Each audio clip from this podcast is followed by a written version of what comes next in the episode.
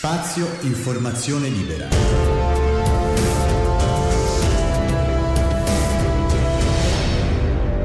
Il podcast. Eccoci qua, buonasera a tutti. Buon lunedì. Buon lunedì.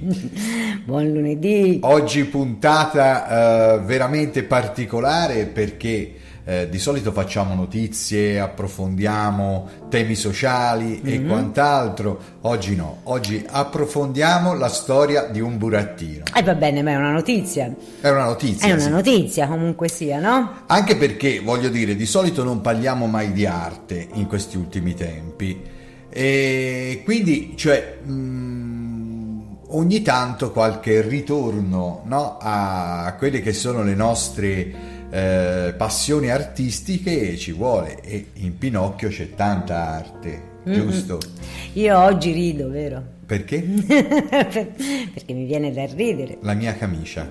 No, devo dire che somiglia effettivamente ecco. alla, a, a, al grembiulino che Geppetto eh, cucì per, per Pinocchio. Sì, Solo che quello era in carta. era di carta. Io volevo. L'ho messa presen- apposta, eh, Io volevo presentarmi come la fata turchina, eh, devo dire la verità, lo volevo fare, però non mi sono sentita di paragonarmi alla Lollo.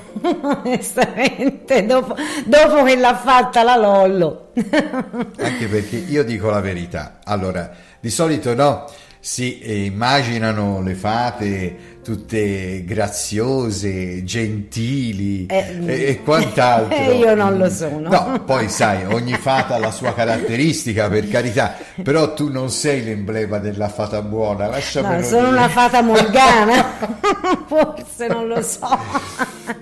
Diciamo un po' streghetta, non proprio... Eh, beh. Mm. Allora, perché abbiamo... Le streghe ignoranti. Perché abbiamo deciso di fare una puntata su Pinocchio? Allora, ultimamente siamo andati a vedere un film che è il film di Benigni che interpreta appunto Pinocchio. Noi ci è piaciuto molto, ma non vogliamo entrare no. in particolari, anche perché insomma fare le recensioni eh, così utilizzando una puntata, strumentalizzando quindi un film che non ci è piaciuto, oh, si può dire non ci è piaciuto? No, a me non è piaciuto più che altro perché eh, insomma... Mm, Io lo so perché, perché Pinocchio non parla fiorentino. Allora, che Pinocchio sia stato eh, tradotto in eh, centinaia di lingue, vabbè, lasciamo perdere. Non parla toscano, via, no? Per... Però no, dovrebbe parlare fiorentino proprio, perché però comunque al di là di questo, ma io dico una cosa. A me sta bene tradurre il Pinocchio perché lo capiscano anche in altri pane- paesi. Però in Italia lo vogliamo far parlare dove è nato? no, cioè, a me ha disturbato, veramente, eh, ha disturbato molto. Forse perché io sono molto legata a Pinocchio, a me è piaciuto sempre, eh, sempre come, come, come, favola, come, ma come tante cose, insomma, perché poi Pinocchio racchiude in sé eh, tanti significati per conto mio. E insomma l'avrei lasciato fiorentino io, no? Sì, o almeno toscano. O almeno eh. toscano.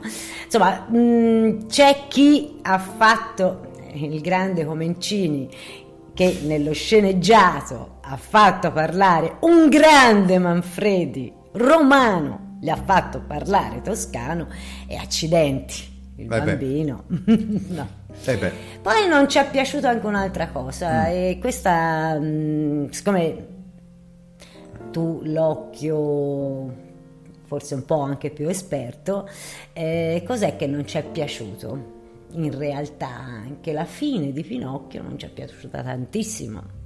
Non la fine, fine perché la fine ha fatto la fine della storia comunque sia, però ehm, quello sguardo sì, vabbè, eh? c'era, c'era, diciamo una, una somiglianza incredibile con un bambino che doveva essere eh, quello secondo me, o non, non, era somigliante, non ho capito cosa... No, no, mm. mm. allora mm, il bambino, cioè il burattino sì. all'interno comunque ha uno sguardo da bambino, sì. si vedono molto bene gli occhi di, de, del burattino, l'espressione degli occhi eh, del burattino che poi sono quelli di Insomma, un bambino. un bambino truccato. Poi esatto, certo bello, punto... bello, no, ma bello, quello è bello.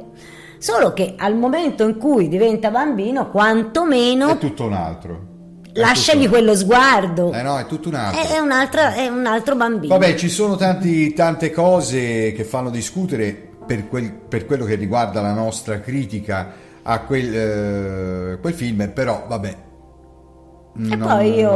Non... Che devo dire? Lo devo dire, lo devo dire, lo devo dire ho visto un Benigni invecchiato, invecchiato, non invecchiato di anni, invecchiato artisticamente. Eh beh.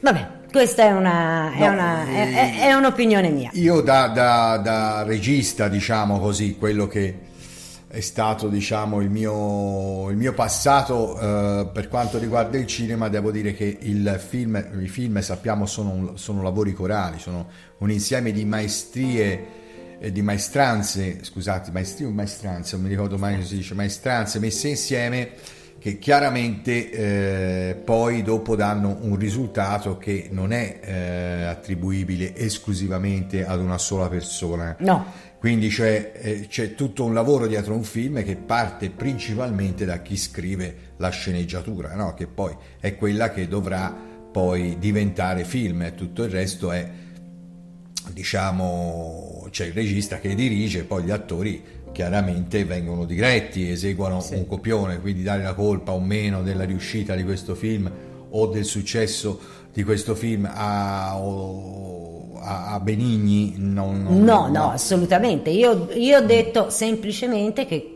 siccome a me è piaciuto Benigni eh, negli anni è ecco, in seguito all'interpretazione sì, a un'interpretazione dove io artisticamente l'ho visto invecchiato tutto qui eh, Vabbè. E ora entriamo nel vivo della storia perché Alessandra ha preparato delle slide, oggi non ci sarà il filmato come e, e, di conseguenza ci siamo permessi di fare un'introduzione un po' più lunga. E da queste slide andremo proprio a studiarcelo questo burattino sì. e questo autore che è appunto Carlo Lorenzini, che sì. in arte Collodi. Sì, no? Dunque, dimmi. devo dire mm. Che eh, io ho scoperto cose personalmente, perché magari eh, voi le conoscete già o ve le siete già lette, okay, che eh, insomma mi hanno, mi hanno reso la cosa più più bella, insomma, ho visto più interessante, ho, sì, più interessante. Ho, ho, letto cose che non sapevo e quindi mi sono piaciute, mi sono piaciute, devo dire la verità. Quindi abbiamo uh, Le avventure di Pinocchio, storia di un burattino e nella nostra appunto trasmissione, nel nostro episodio di Panorama Notizie, parlando di Pinocchio c'era una volta un re, diranno subito i miei piccoli lettori. Chi è che non si ricorda questa apertura che è diciamo la prima pagina del libro di eh, esatto. eh, Collodi, Le avventure Carlo di Pinocchio. Collodi. Scritto appunto come a come sappiamo tutti, da Carlo Collodi, pseudonimo di Carlo Lorenzini, scrittore e giornalista fiorentino. Ora però io qui volevo fare un appunto, visto che lo vedo. Carlo Collodi non si firmava Carlo Collodi, si firmava Collodi, punto. Sì, sì Carlo per... Lorenzini, mm, ma Carlo Collodi direi di no. Mm, infatti anche su è scritto Collodi. Eh, infatti Collodi. no, è scritto da Carlo Collodi in realtà lui si firmava con Lodi senza Carlo. Sì. Mm. La prima metà apparve originariamente a puntate tra il 1881 ed il 1882, pubblicata come Le avventure di Pinocchio, poi completata nel libro per ragazzi uscito a Firenze nel febbraio del 1883. Sì, sì. Pinocchio praticamente, vabbè, eh, chi è che non lo conosce? Con il nasino lungo. Ecco, sì, appunto, è praticamente un'icona, un'icona universale, una metafora della condizione umana e che praticamente si presenta con, eh, con una miriade, una pluralità eh, di interpretazioni. Eh. È un capolavoro mondiale che ha ispirato centinaia di edizioni, trascrizioni teatrali, televisive, animate, come quella di Walt Disney. Eh sì. Ha dato uh, vita a luoghi comuni, comuni eh, come quello del naso del bugiardo. Che poi eh? Walt Disney la, chiaramente la rappresentò con un cartone animato molto carino, anche, anche quello, no? Sì, sì. sì, sì e mi ricordo di aver letto, animato. ma non vorrei andare, eh, non vorrei, quindi prendetela con le pinze, questa cosa bisognerebbe anche verificarla ma credo che il, in Italia almeno, il, in Europa, insomma, il, ehm, il, lavoro della Walt Disney dedicato a Pinocchio che uscì negli anni 40 non fu un successo, fu un fiasco mi sembra, perché presentato in un momento in Europa eh, che c'era la guerra, era il 43 mi sembra. Eh, questo io mm, non... Sì non metto bocca perché questo non, non, è tra le mie conoscenze. Era un cartone animato del 43 e credo che non, non andò molto bene.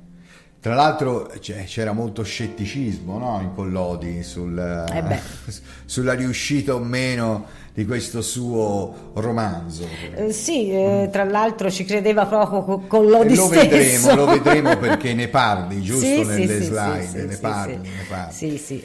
Fra i giudizi favorevoli ci fu quello di sì, Benedetto, di Benedetto Croce, Croce eh. dove proprio dice che il legno in cui è tagliato Pinocchio è l'umanità. E infatti reputò il libro una tra le più grandi opere della letteratura italiana, tra eh l'altro.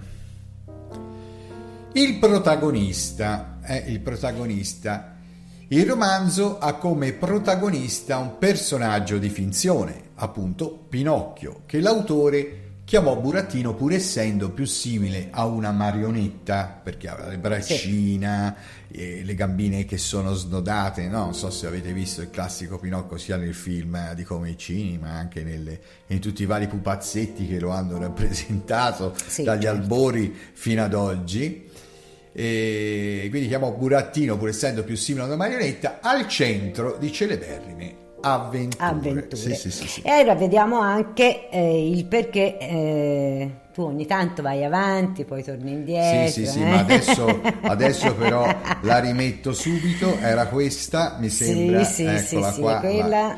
no ogni tanto faccio dei pasticci con le slide. E qui appunto stavo dicendo, vediamo anche subito come mai eh, il termine, eh, infatti il termine burattino fu preferito a quello di marionetta perché al tempo della stesura del libro era di scarso uso popolare, diciamo, come, come mm, dici, dicitura, marionetta, ecco, la marionetta, mm-hmm. perché era considerato da alcuni scrittori appunto dell'epoca un francesismo.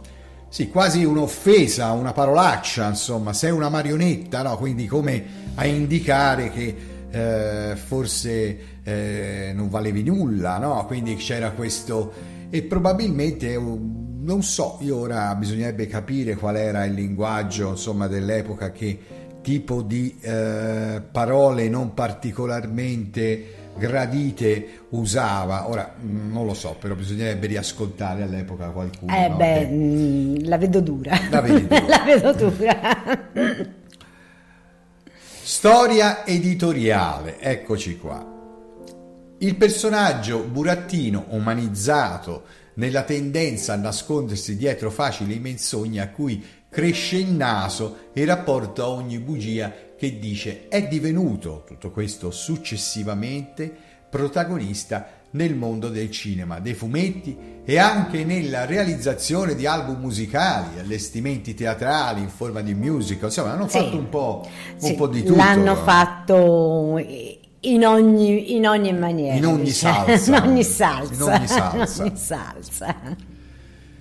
Il fanfulla, eccoci Eh, qua, Collodi, vai Ale. Sì, Collodi inizialmente e quasi appunto svogliatamente pubblicò l'opera a puntate eh, nel 1881 sul giornale per bambini e che era praticamente un periodico settimanale che era un supplemento del quotidiano Il Fanfulla.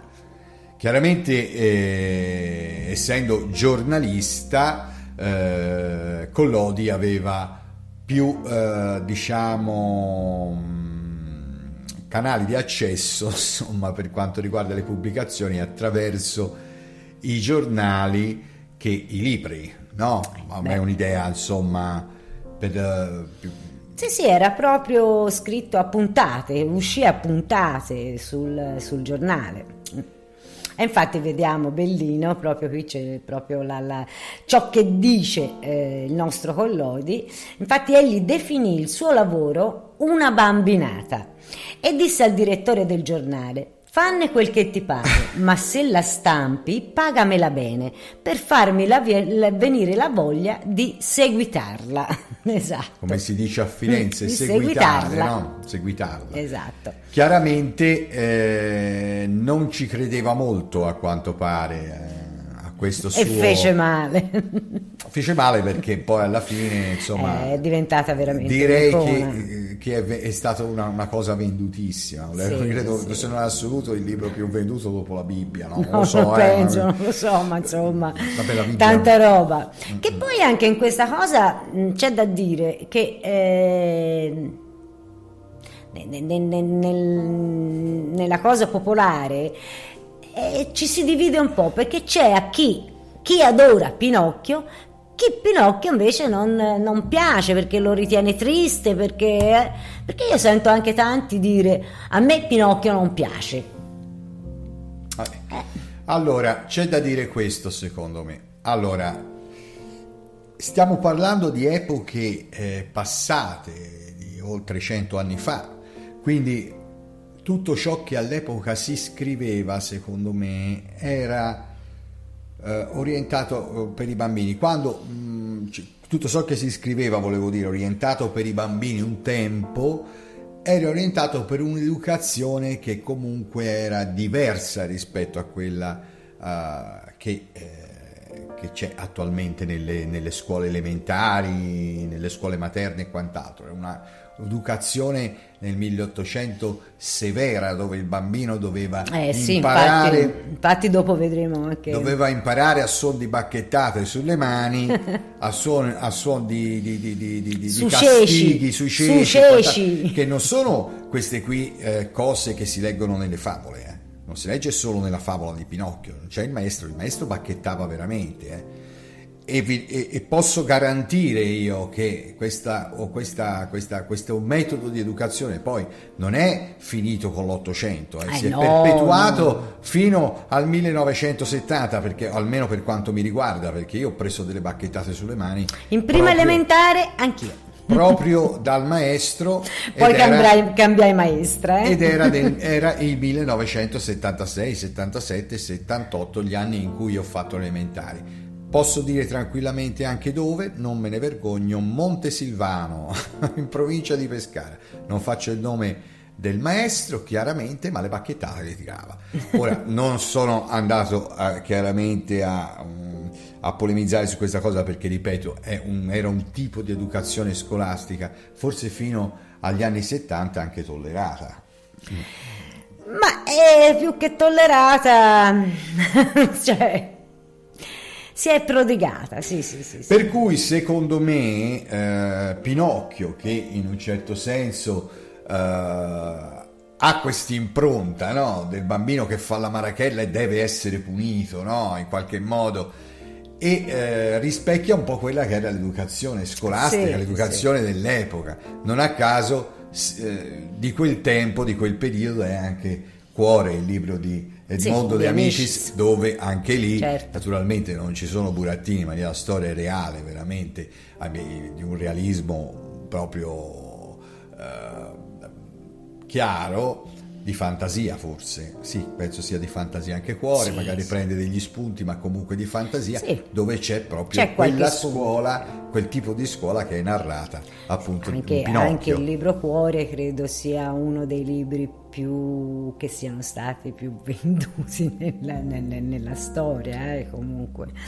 Sì. Oggi va forse meno, mm, però insomma il libro Cuore è sempre il libro Cuore. Però il maestro lì era buono, non era bacchettatore, mi sembra se ri- ricorda bene che era buono il maestro Sì, di Enrico, Enrico si Sì, chiamava il Enrico, sì. Enrico, sì. Allora, torniamo a Pinocchio, se no si divaga troppo. Torniamo alle nostre slide. Allora, eh, andiamo avanti. Particolare, interessante, nell'ultimo episodio dell'anno si legge continuazione e fine. Cos'è questo? Ce lo vuoi spiegare? Ale? Ma ehm, onestamente la- mm, mm, fu scritto così da Collodi, non c'è una vera e propria... ehm, No, dico particolare, ecco. interessante Eh, nell'ultimo sì, perché episodio. Ah. continuazione e fine sembrava quasi che l- cioè, lui come se eh, lui sapesse benissimo che stava finendo, eh, eh, gli dava una fine, come vediamo poi la prima fine del, del- del- del- capolavoro, eh, è in un certo modo. E che però come se dentro di sé si sentisse che doveva continuarla perché quella, fi- quella fine proprio non, non- non venne accettata. Adesso appunto la vediamo, spiegacela. Infatti l'intenzione di Collodi era quella di eh, concludere il racconto con il burattino che impiccato stirò le gambe e dato un gran scrollone rimase lì come intirizzito. Ah, figuriamoci se adesso eh, potrebbe andare bene una storia di questo tipo per bambini. Cioè, Eh sì, insomma, è abbastanza macabra. Io credo sarebbe stata macabra anche a quel tempo, insomma, perché come Vero, come- vero. Sì, la fine è piuttosto macabra. Certo. Sì. Allora, e cosa successe? No, perché Eh. poi chiaramente dopo, dopo il burattino che penzola, eh, la, la storia finisce in questo burattino che penzola con le gambe stirate. Cosa succede? Perché i bambini da allora, oltre che a prendere le bacchettate, comunque avevano una sensibilità molto spiccata. E eh, cosa successe? Dopo. Eh, Sì, appunto, dopo le proteste dei piccoli lettori, perché poi alla fine Eh. la, la- la- la- fine lieta piace, piace a tutti, specialmente ai bambini, ehm, in pratica eh, Collodi eh, fu mh, convinto dal giornale a continuare la storia, giungendo poi al classico finale con il burattino che diventa bambino praticamente. Eh, infatti, Esatto. quindi eh, diciamo è stata una richiesta del pubblico, no? Quasi, Sì, no? sì, sì. Fallo sta- finire No, no, quasi, meglio. è stata proprio una richiesta del pubblico perché Collodi l'avrebbe finita proprio lì. Ti prego, fallo finire un po' meglio. Andiamo ancora avanti. Allora, la favola così mutò, perché chiaramente eh, poi dopo divenne tutt'una, no? Sì. Divenne tutt'una e mutò il titolo in Le avventure di, Di Pinocchio. Pinocchio. Eh? Esatto. E allora qui vorrei soffermarmi perché Le avventure di Pinocchio è anche il titolo dello sceneggiato in quattro puntate, mi sembra, o in quattro o in cinque puntate comunque, di eh, Luigi Comencini. Sì, ne abbiamo parlato prima. Che eh, appunto ha realizzato questa cosa per la RAI. Era il 1972-73, mi sembra. Sì, io avrò, 74. io avrò, a me sembra nel 74, Nel 74, perché mi sì. pare avevo 9-10 anni. Con sì. grandi interpreti. Ero innamorata, ero innamorata del bambino eh, Andrea Balestri e ci fu addirittura un, non mi ricordo, un qualcosa a quei tempi per poter eh, quasi conoscere questa, perché tutti, tutte le bambine erano innamorate di Andrea Balestri. E beh, allora si parla di una RAI che aveva l'esclusiva al tempo, no? Quindi negli anni 70 esistevano, nei primi anni 70 fino al 1978 esistevano soltanto due canali, che è il primo e il secondo, non esisteva altro, forse qualcuno riusciva a prendere se aveva le orecchie molto lunghe capodistria. No? No, a quei tempi nemmeno, perché ai tempi di, di Pinocchio non era ancora... No, no, c'era, non- c'era. Ma non, Sì, non sì, mi sì, pare, però C'era- cioè, c'erano le, le reti. Allora, Capodistria non era una rete privata, cioè non era, faceva parte della sfera delle reti regionali che sono arrivate alla fine degli anni 70 con le prime, per esempio a Firenze c'era Telelibera Firenze, Canale 48 e quant'altro. Capodistria trasmetteva da Capodistria. Cioè, Sì, sì, Capodistria- sì, me lo quindi era, ricordo. diciamo, siccome a C'era Capodistria, Capodistria, Monte Esatto, Carlo, Monte Carlo. eh. e siccome sappiamo bene che Capodistria Sì, si però parla mi sembra italiano, sia venuta dopo lo stesso, però no, mm, mi posso sbagliare, mi posso sbagliare, ma mi sembrava di essere più grandina quando mia madre e mio padre misero l'antenna apposta per poter prendere, Prendere Capodistria. Capodistria. Mm, o vabbè. forse alla Valle del Vincio era arrivata più tardi. Tardi, vabbè. Non voglio insistere comunque su questa cosa anche perché No, no, sono nemmeno io. Comunque all'epoca c'erano all'epoca di Pinocchio c'erano due canali, quindi pensate un po'. in, eh, era un periodo dove già la televisione era in tutte le case e pensate un po' il- l'audience, lo share che, che- che poteva esserci all'epoca si trattava Che poi, se, una- se ben mi ricordo, fu trasmessa in bianco e nero.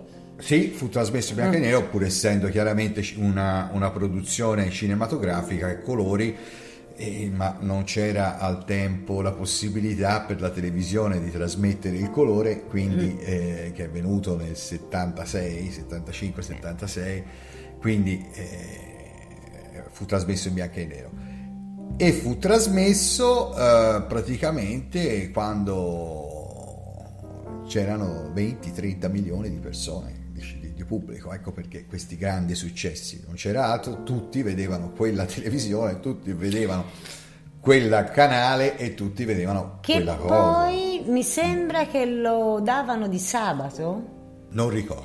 non Mi ricordo. pare di sì perché eh, praticamente perché i bambini potessero vederlo, siccome Eh. eh, non era di pomeriggio, era in prima serata, ma la sera. E mi pare lo davano di sabato proprio perché i bambini di- de- la, la- la domenica non, non- non vanno a scuola. Mi pare, eh, perché so. anche qui eh, io comunque ricordo che lo aspettavo con ansia. Non lo so.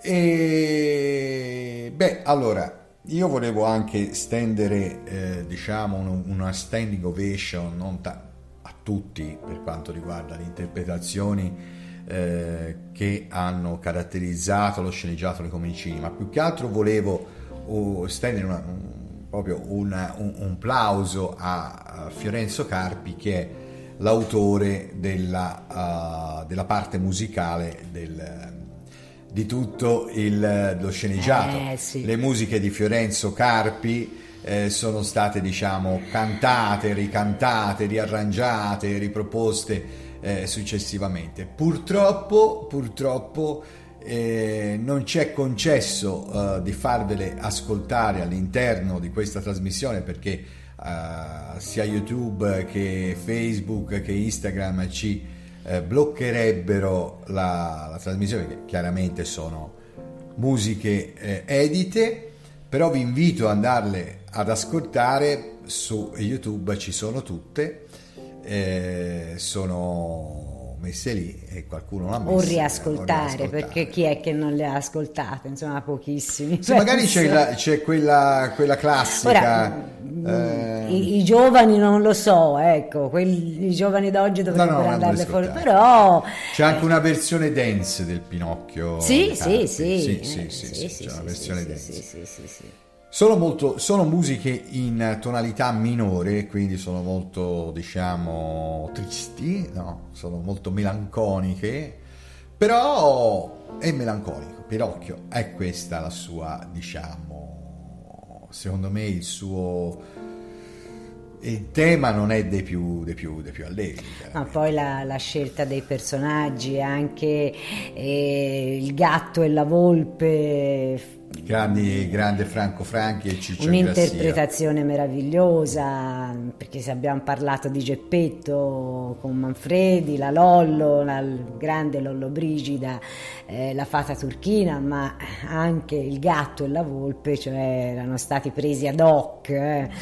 bellissimo. E tornando invece all'opera letteraria eh, di Collodi, c'è un, eh, una stima recente Sì. Fornita dalla Fondazione Nazionale Carlo Collodi alla fine degli anni 90 è basata su fonti UNESCO che parla di oltre 240 traduzioni, Sì. quindi 240 lingue. eh.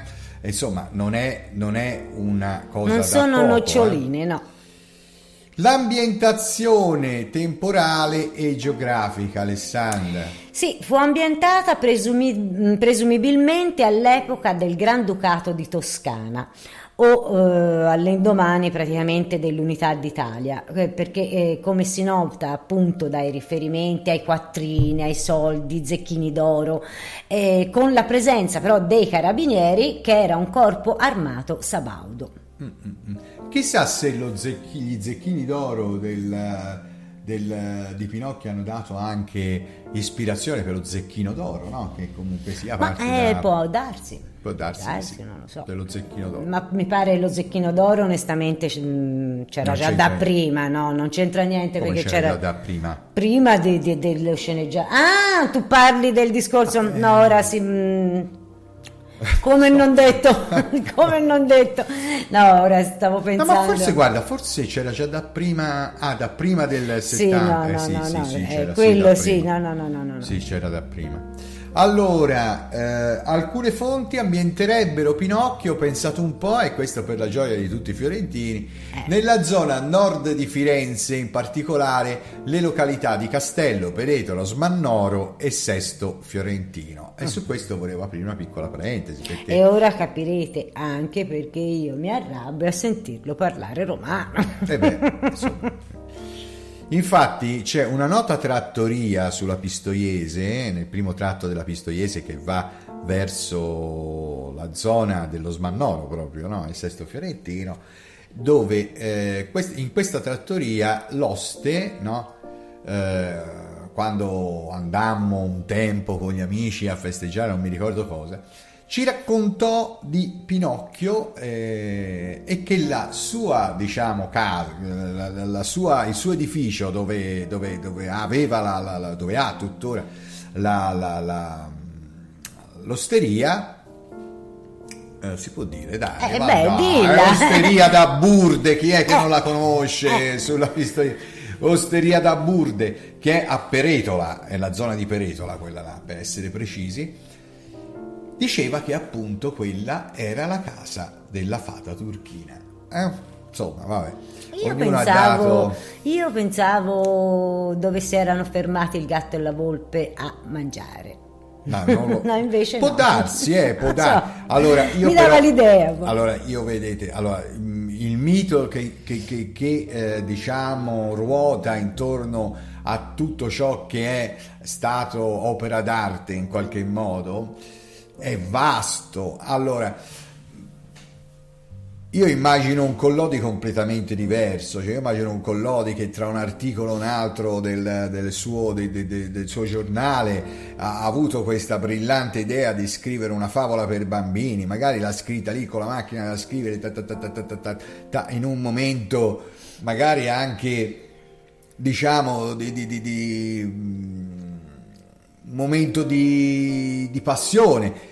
Ma eh, io, eh, gli, scrittori viaggiano, ma viaggiano con la mente, non viaggiano con il... Va bene, cioè, però poi magari, magari uno avrà- si ispira, ecco, però dire che lì c'era la casa della... della- di là e qui c'è la, la, la quercia e qua c'è il coso. vabbè. c'è- eh, allora, bisognerebbe capire se effettivamente eh, Collodi abbia indicato un, po' darsi. un po' per enfatizzare forse anche il suo lavoro, abbia detto ah facciamo che la quercia sia quella. Può darsi. Facciamo può che la casa darsi. sia questa, così accontento tutti e mi fanno pure la scena. eh, so.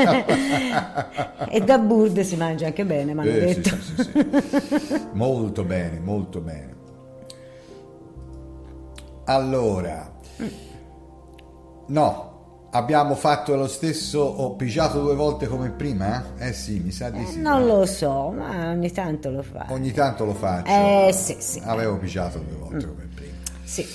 Torniamo al nostro, alle nostre slide, la parte... La parte del racconto in cui Pinocchio viene impiccato, praticamente dagli assassini, alla grande quercia, è ambientata invece in provincia di Lucca, pensate, nei, nei pressi, pressi, di Gragnano. Gragnano. Gragnano, infatti andiamo a vedere, Eccola qua. questa è la grande Ecco, quercia, infatti, infatti l'albero descritto da Collodi esiste ancora è appunto in quella zona ed è chiamato anche Quercia delle Streghe. Eccola qua, si vede proprio bene, guardate com'è bella. eh, gli alberi sono secolari, chiaramente, quindi tutto è possibile e eh, quindi non è escluso che eh, Collodi abbia veramente pensato a quella a quercia. Però credo che lì non si sia impiccato nessuno e solo l'ha immaginato questo burattino e chiaramente no, bisogna anche eh, insomma eh, far capire se- ai bambini che la fantasia eh, viaggia naturalmente molto di più di ciò che appunto esiste. Allora, eccolo qua, abbiamo un Pinocchio che è il Pinocchio di Wikipedia, lo riconosco. Sì, sì, sì, sì, sì. Interpretazioni della figura di Pinocchio ed E ora ce ne si- state diverse. sì, ed ora si esce un po' da quello che è, diciamo, la, ah, la chiacchierata eh, letteraria relativa proprio eh, alla storia e alla, diciamo, trama e a tutto ciò che abbiamo oh, detto fino ad ora e andiamo a inoltrarci in qualcosa di eh, più misterioso, di più occulto. Vediamo perché. Alessandra. Il Pinocchio di Collodi è un miracolo letterario della profondità esoterica quasi intollerabile.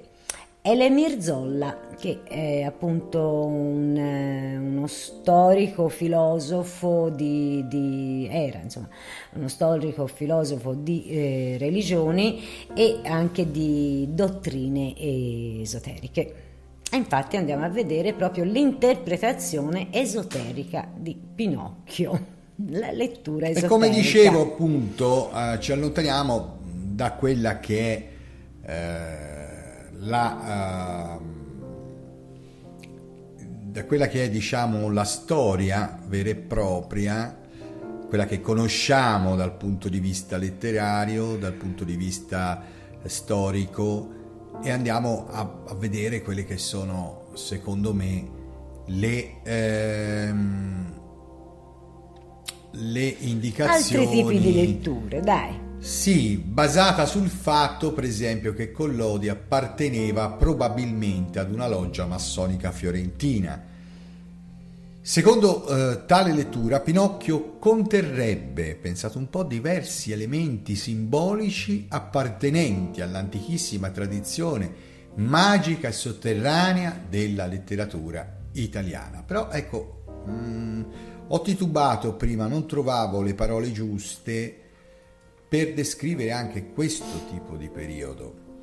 È un periodo storico molto importante, non si parla di una mm, di un'Italia perfettamente finita, si parla di un'Italia in costruzione. So se vi ricordate, no? Eh, quando scrivevano sui muri, mm, per quanto riguarda la storia, ce l'hanno segnato a scuola, Viva Verdi, no? Era il periodo, no? Quello, e che poi alla fine quel Viva Verdi non era, poteva essere inteso come Viva Verdi, perché comunque era il musicista dell'epoca, vi ricordate il Nabucco con Va Pensiero, ma in realtà quel Viva Verdi conteneva Viva era V Vittorio Emanuele, re di Italia. Quel Viva Verdi era questa quindi c'erano delle eh, diciamo, necessità proprio politiche di nascondere eh, tra le righe delle storie, delle favole, degli articoli e quant'altro un messaggio ben preciso che aveva diciamo, il compito, questo messaggio, di eludere quella che era la censura. Si sta parlando di un'epoca dove non c'era, c'era una pseudodemocrazia, cioè una democrazia in costruzione comunque sia non c'era una democrazia come adesso, quindi non si poteva scrivere tutto. E Eh poi beh, dopo certo. vedremo anche perché, perché eh, Collodi fu anche messo in guardia, no? Da non- Sì, sì, da- da- dopo- da- dopo vedremo per vedremo, cosa. vedremo. Quindi poteva darsi che effettivamente Collodi attraverso ehm, questa, le- questa nuova lettura che ci hai appunto, eh, che Alessandra ha eh, studiato, eh, effettivamente volesse mandare dei messaggi ben Eh, precisi. può darsi, Eh, può darsi benissimo. Ed eccolo qua, ancora con questa lettura esoterica, Pinocchio... Eh, Pinocchio in quest'ottica non è che la storia di un'iniziazione, una marionetta di legno simbolo della meccanicità eh, della persona, eh, che aspira a ritrovare la sua anima. Ma vediamo anche altre cose. I nomi dei personaggi farebbero capo a una precisa terminologia alchemica. Pinocchio sarebbe un composto di pino, albero che nell'esoterismo allude alla ghiandola pineale e di occhio, pino occhio, ossia alla, alla visione appunto di occhio, la visione associata a tale ghiandola. E eh, mangiafuoco corrisponderebbe Sì. a chi? A Mammona, Mammona. Che eh, appunto nei Vangeli è equiparato al denaro, al potere e alla mondanità. Sì, non si può amare Dio e Mammona, questa è diciamo una frase del Esatto. Vangelo. Lucignolo, che eh, naturalmente conosciamo molto bene l'amico di Pinocchio, è rinvenibile come Lucifero, che come il gatto la volpe, cioè le passioni corporali del corpo, che distraggono Pinocchio dalla scuola, ossia dalla possibilità di accedere alla conoscenza. eh. Quindi c'è è questo il messaggio e la fata adesso c'ha anche lei la sua Esatto. eh, La fata turchina invece ehm, esprime l'archetipo praticamente della grande madre assimilabile a Iside, ma anche alla Madonna cristiana che praticamente aiuta Pinocchio a, ricongiunger- a ricongiungersi con il padre. fata e madonna quindi la trasformazione dell'asino invece rappresenta la caduta nell'animalità in basso la caduta in basso quindi e ricalca l'analogo episodio presente nella Metamorfosi opera scritta da Apuleio e nell'asino poema satirico scritto da Niccolò Machiavelli rimasto come eh, tutti sappiamo incompiuto Pinocchio fagocitato nel ventre del pesce cane, cosa ricorda Ale? Eh, e ricorda il racconto della Bibbia in cui Giona viene inghiottito dalla balena all'interno della quale giunge a rivedersi e a ritrovare lo spirito di obbedienza a Dio. Pinocchio è la narrazione della fuga della creatura dal creatore. Appena Pinocchio fu costruito, infatti, scappa subito, come ci dicono le slide, e del ritorno. Questa Quindi è il una figlio al affer- prodigo, Sì, insomma. questa è un'affermazione del cardinale Giacomo Biffi. E infatti qui ora andiamo a vedere la lettura invece teologica, dove una visione cattolica ci è data appunto dal cardinale Biffi. Egli infatti sostiene che al di là della laicità dell'autore è possibile leggere le vicende del burattino in parallelo con la storia della salvezza secondo proprio il credo cattolico. Lo stile. Lo stile, eh, questa cosa bella. Perché siamo noi italiani un gran mescolone di lingue. Eh, eh? Quindi l'italiano di Collodi è versatile, imbevuto di fiorentinismi come berciare al posto di gridare, moccichino al posto eh, eh, di fazzoletto, trappolare al posto di ingannare. Esatto. Fra satira e paradossi, invece, Sì, al di là dell'apparente ottimismo pedagogico, il romanzo è in realtà tristemente ironico, a volte sì, satirico e proprio in riferimento a questa mh, diciamo, pedagogia un po' formale di quel, di, mh, di quel tempo, vediamo alcune appunto più in generale contro alcune contraddizioni e ineguatezze dell'educazione, delle maniere e dell'istruzione appunto ottocentesche come praticamente Si diceva prima. si diceva prima. certo. Nel linguaggio comune molti personaggi sono divenuti per antonomasia modelli umani tipici, ancora oggi citati frequentemente nel linguaggio comune come eh, per esempio il mangiafuoco per indicare un tipo burbero e irascibile, il gatto e la volpe per indicare una coppia di amici poco affidabili, Lucignolo che è il modello di ragazzo ribelle scapestrato, il grillo parlante per indicare chi dà consigli ma rimane inascoltato, eh? o peggio considerato un seccatore, eh? sei come a te è andata come un grillo parlante, insomma, sei come il sì. grillo parlante e Pinocchio chiaramente divenuto ormai sinonimo di bugiardo. Esatto. Sei un Pinocchio. Come fu accolto il eh, libro, Alessandra? Eh, eh? Appunto lo stavamo dicendo proprio prima. Allora, il perbenismo di allora, eh, rappresentato dalla moderata critica letteraria, diciamo, avvezza a testi un po' più borghesi, ne sconsigliò addirittura la lettura ai ragazzi di buona famiglia, in quanto era considerato come un potenziale, eh, una potenziale fonte di ispirazione per questi ragazzi. Insomma, tutti diventavano dei monelli. E infatti, e infatti le istituzioni rabbrividirono nel vedere per la prima volta dei carabinieri coinvolti in un'opera di fantasia, ricercando eventuali motivazioni per il sequestro del libro, scoprendo però che non ve ne era alcuna. Poi alla fine, vabbè, eh, non sono stati poi messi in ridicolo, io non vedo, no. eh, però considerate il fatto che eh. il, il, ehm, i carabinieri era un corpo, uh, diciamo un regio corpo, i carabinieri reali, quindi c'era un vero e proprio uh, rispetto verso quest'arma che rappresentava non solo l'ordine e la sicurezza, ma rappresentava anche i reali d'Italia. Bene, allora io credo che si possa ancora approfondire un po', il libro ebbe invece un successo popolare di difficile esatto, paragone. Esatto. Ed ecco le pinocchiate, ecco appunto per approfondire. Sì, mm, vediamo perché in effetti appunto cosa sono le pinocchiate. Eh, dal grande successo appunto del libro si sviluppò una letteratura diciamo parallela eh, di storie scritte da altri autori come protagonista Pinocchio e appunto questo fenomeno prende il nome di pinocchiate.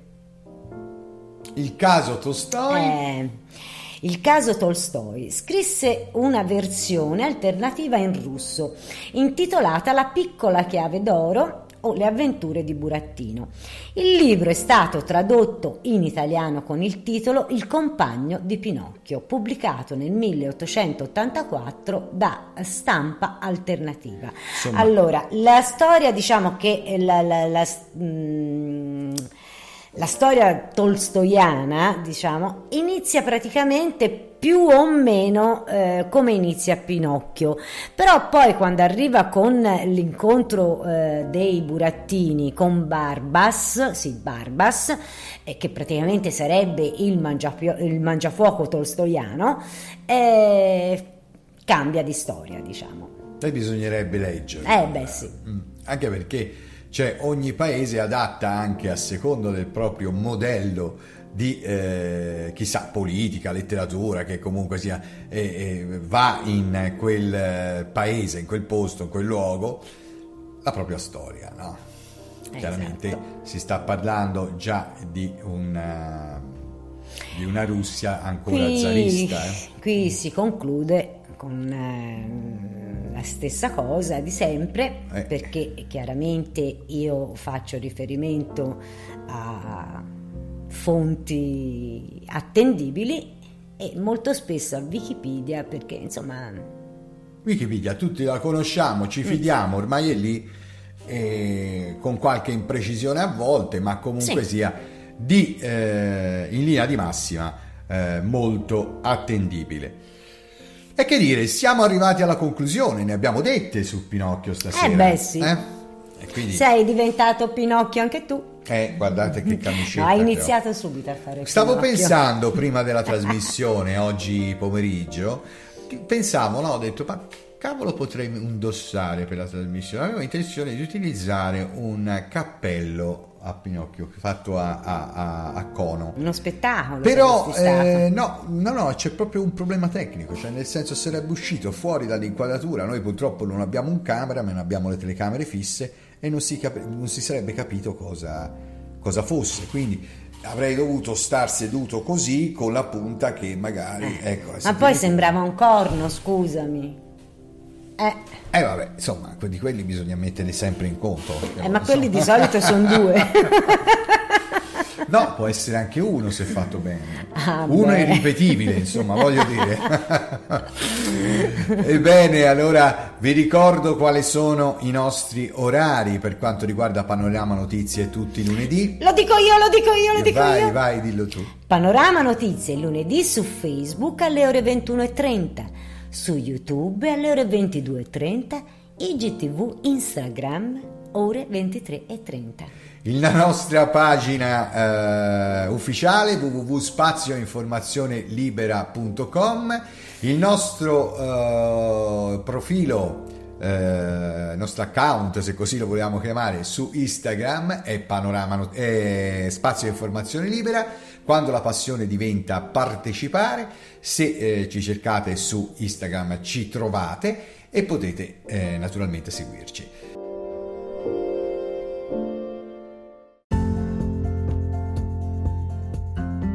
Siamo così arrivati alla conclusione di questo episodio del podcast di Spazio Informazione Libera. Tornate ad ascoltarci.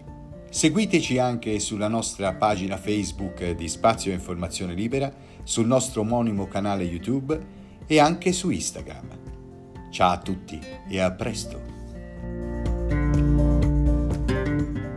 Spazio Informazione Libera.